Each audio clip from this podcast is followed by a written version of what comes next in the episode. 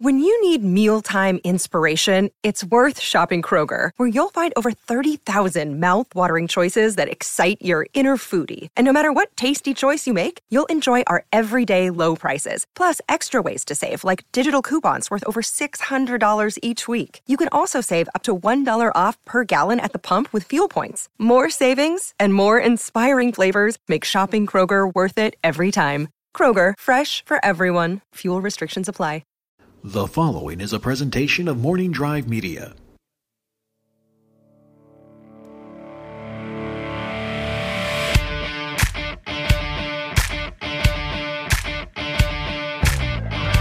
Broadcasting from the Napzok Files studios in Burbank, California. This is the Napzok Files, a special edition. What is this episode? On a Tuesday? This, what you're about to hear, is a rebroadcast of a mini-sode from my old wrestling podcast feed called the Wrestling Viewpoint Network.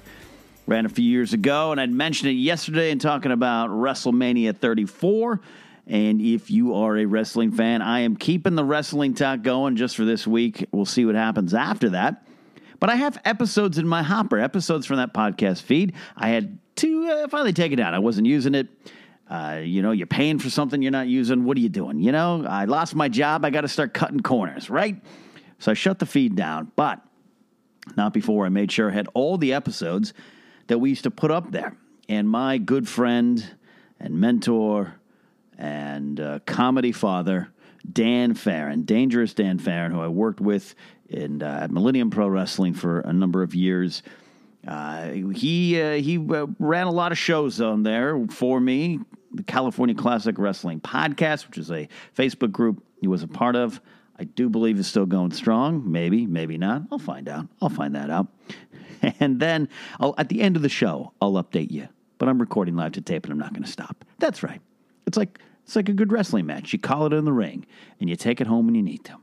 But Dan did a wonderful little mini so just kind of tracking the career of Andre the Giant. And uh, today, as I record, HBO is about to release their documentary, their much anticipated documentary from Bill Simmons and his team about Andre the Giant. Andre the Giant, even if you are not a wrestling fan, is someone you're probably aware of. Of course, and as we mentioned, the Minnesota minisode uh, that you're about to listen to, Princess Bride, he kind of crossed over into pop culture through that for a generation, a lot of people in my generation, but he'd already crossed over. Trust me, he is, we'll probably all see in that documentary, he was truly larger than life and larger than just the pro wrestling industry. But I had this episode sitting in the hopper, and I wanted to kind of put it out there. Uh, just as uh, pay a little homage to Andre on the day of this documentary. Also, to kind of just uh, see what you guys think about these older episodes. A lot of people did not hear the show. The podcast feed, I'll admit, the Wrestling Viewpoint Network did not bring in a lot of numbers. But my career has changed since then. I have more ears on the things that I do, and a lot of you are professional wrestling fans. And as Dan Farron himself would say, don't be ashamed of that. Celebrate the circus, celebrate the carnival, celebrate the pro wrestling life that we all lead. So if you are a fan or just want to hear a little bit about the career of Andre the Giant and take a moment to pay our respects to the eighth wonder of the world, I am presenting to you now in its entirety a Andre the Giant mini episode from my old Wrestling Viewpoint Network. I'll see you on the other side. The following is a presentation of Morning Drive Media and the Wrestling Viewpoint Network.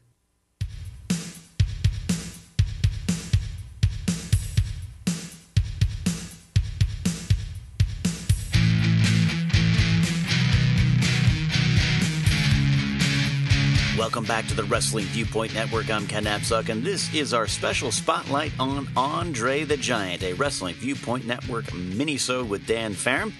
And we are going to take a look back at a man we lost in 1993, January 27th, 1993, Andre the Giant. Perhaps the most known professional wrestler of all time, with apologies to George Hackenschmidt. Andre was the eighth wonder of the world. His fame superseded the ring and went definitely into pop culture, but that was kind of later in his career. So, in honor of the passing of Andre the Giant 22 years ago, Dan Farron is going to take a look at Andre the Giant. Hi, this is Dan Farron, and welcome to a mini episode of the California Classic Wrestling Podcast. Today we're going to be talking about the legacy of Andre the Giant. Andre the Giant started wrestling uh, in France in the late 19 or the middle 1960s. Uh, he then moved over to Montreal and started working in Japan and other places internationally. Um, what happened was Vincent McMahon Sr. took over the booking for Andre in 1973, and he gave him the name Andre the Giant and decided that maybe that Andre was being booked incorrectly.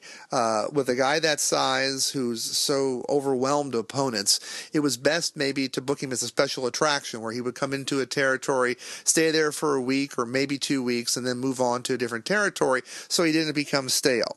So Andre would come in, usually wrestle on TV and in uh, some main event someplace, uh, where he would take on two or three uh, local mid card heels.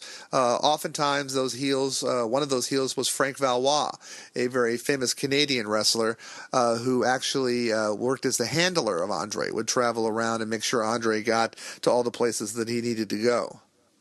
The typical template of an Andre the Giant match back then was mostly comedy. Uh, Andre was the laughing, happy giant. Uh, he would stack guys up and sit on them, or he would crush them in the corner. Uh, just your, your basic kind of special attraction match that was really, really popular in the 1970s. And luckily for uh, those of us here in California, we got to see Andre quite a bit, either in San Francisco or Los Angeles, because he was very popular in Japan and in Mexico. So oftentimes he would stop in here and make an appearance on his way there. I believe Andre's first appearance in Los Angeles was for the Battle Royal show in January of 1974. Uh, he wrestled on the card against the uh, the masked Doctor Death, uh, who was played by a veteran wrestler named Don Arnold. And Don Arnold had his tag team partner, Mr. Wrestling, who was, was portrayed by Gordon Nelson at ringside. And it was pretty much your standard Andre match. It was a really good, fun match. And this match, often what they would do is uh, whenever Andre was coming into a new territory, this was the match that they would send around on videotape to show on TV to say, hey, Andre the Giant's coming, and this is what he can do. Take a look at what he did to these two guys out in Los Angeles. In fact, that match was, a clip of that match was shown uh, when Andre appeared on The Tonight Show in 1974. Uh, actually, that match still, I think, can be found. I don't know if it's on the WWE network, uh, but it was on one of the earlier Andre the Giant videotapes, and it's well worth searching out if you can. Andre the Giant uh, versus uh, Dr. Death. Andre returned to Los Angeles for the Battle Royal in 1975, which he actually won, eliminating the Mighty Zulu. Andre stayed around for a couple weeks after that uh, and made appearances uh, all over the place. And actually, that was kind of the beginning of Andre's mainstream media push. He started to be noticed by Sports Illustrated. Uh, like I said, he appeared on The Tonight Show. Uh, he wound up eventually appearing as Bigfoot on The Six Million Dollar Man. Uh, he went out and did a bunch of photo shoots at Disneyland and in Hollywood Park, the racetrack, uh, which wound up in what they referred to as the Apter magazines back in the, the 1970s. January 1975 was the first time that I saw Andre the Giant in person. I had gone to the San Bernardino Arena. He was appearing there for two weeks um, to see Andre and see the Battle Royal show, the local Battle Royal show that we had. Uh, when I walked into the lobby, there was Andre getting coffee for the boys in the dressing room, and I never forgot it. He had a styrofoam cup of coffee between each finger on his hand, so he was carrying like four cups of coffee back to the dressing room in one hand. Um, and I got to tell you, if you never saw Andre up close in person, I know he wasn't really seven foot four, but uh, my God, he was just a brick wall. He was enormous. And I remember that night he won the Battle Royal and actually returned uh, the next week to team up with Edouard Carpentier against uh, Bobby Shane and Greg Valentine. I talked about that match on other podcasts. I won't go into it again, but it was a great match. Around the same time, he had a great match on KCOP TV where he teamed up once again with Carpentier and wrestled Greg Valentine and Pat Patterson. Uh, and this was a match that was on free TV back then. Around this time, they realized also that uh, if Andre was going to stay around and be a popular attraction, they were going to need to kind of tweak uh, how they were booking him. Um, he couldn't keep wrestling job guys or in, in handicap matches. He was going to have to move up to bigger stars. And when you work with bigger stars who were staying in the territory, you didn't want to job them out and then have Andre leave and and, and leave the local territory, uh, you know, in, in, in shambles. So you had to do some very careful booking. So quite often, what happened is Andre would be brought in uh, to team up with the the very popular local babyface against two of the guys that had been giving the babyface the most uh, problems at that time. Um, he had a great match, Andre did, with Black Gordman and the Great Goliath. Uh, another match that I think wound up on one of the WWE uh, DVDs, and is, is it was so popular that when they did the graphic novel of Andre, they actually included uh, a little drawing, a little snippet of that. Uh, that's another match that you definitely want to, want to take a look for. So it was not uncommon for, say, Andre to go up to San Francisco and team up with Pat Patterson against whoever was giving uh, Patterson a hard time at that point. Uh, he wrestled pretty much every name in Southern California uh, that was working in the 1970s here. Uh, he took on Roddy Piper. He took on John Tolos. Uh, he uh, took on Keith Franks, who became became Adrian Adonis. Um, he teamed up with Chavo Guerrero and most of the Guerrero family at one point or another. At one point, he actually even challenged for the Americas title against uh, the big cat Ernie Ladd.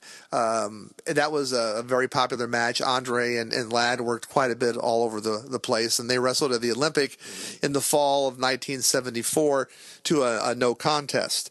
Um, in 1980, actually, Andre got a couple of shots at Harley Race and the NWA World Heavyweight Championship. Most of those matches ended in draws or uh, with a, a DQ victory for Andre. Andre won the 1977 San Francisco Battle Royal.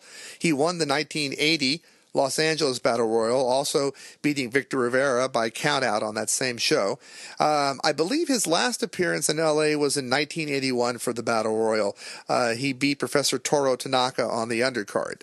In 1993, uh, Andre returned to France uh, for his father's funeral, and on somewhere in the night of January 27th, 1993, Andre passed away of an apparent heart attack in his sleep.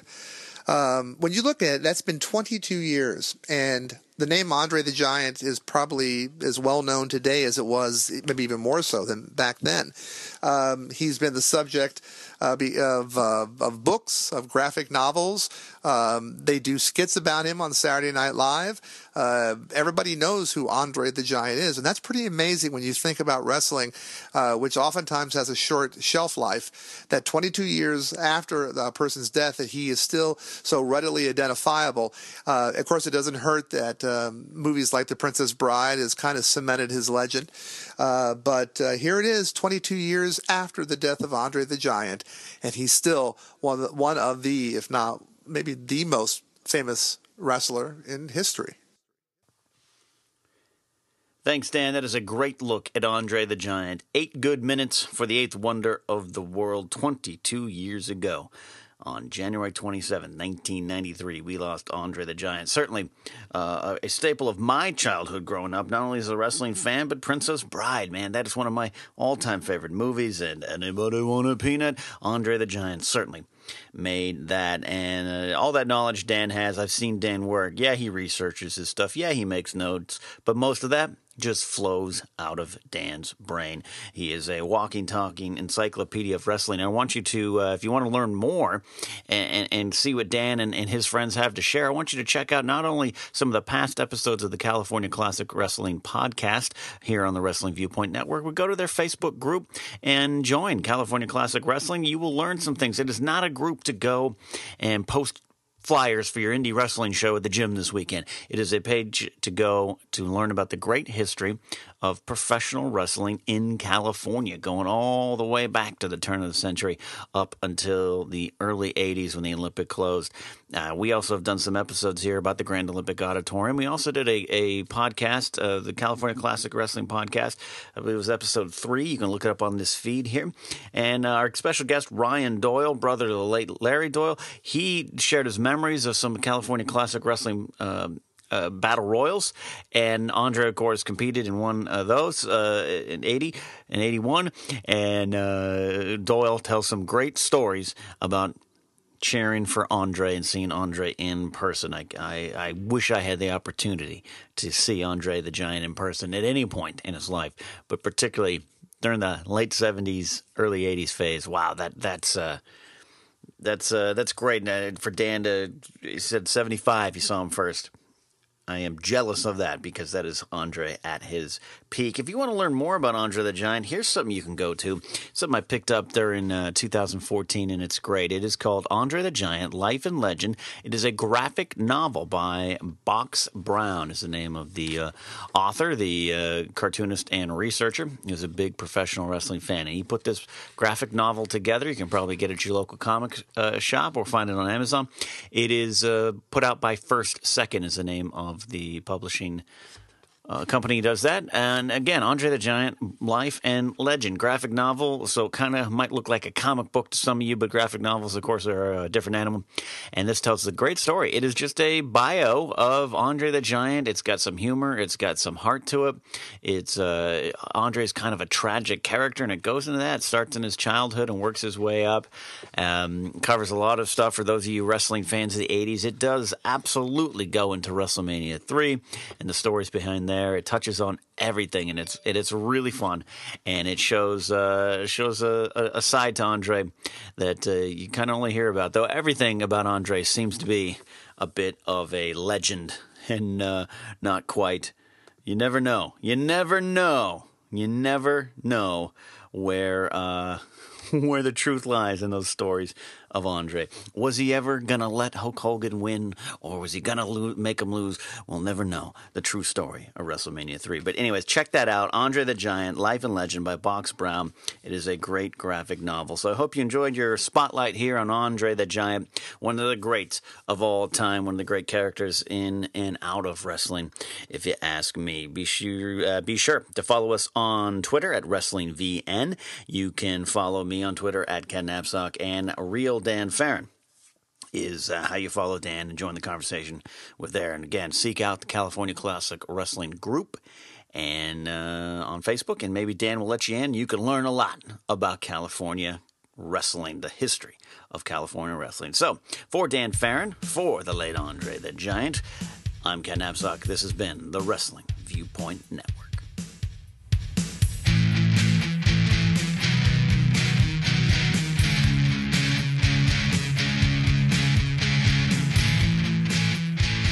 Hey, there you have it. Special rebroadcast from the old Wrestling Viewpoint Network days, which weren't that long ago. But man, time she does fly.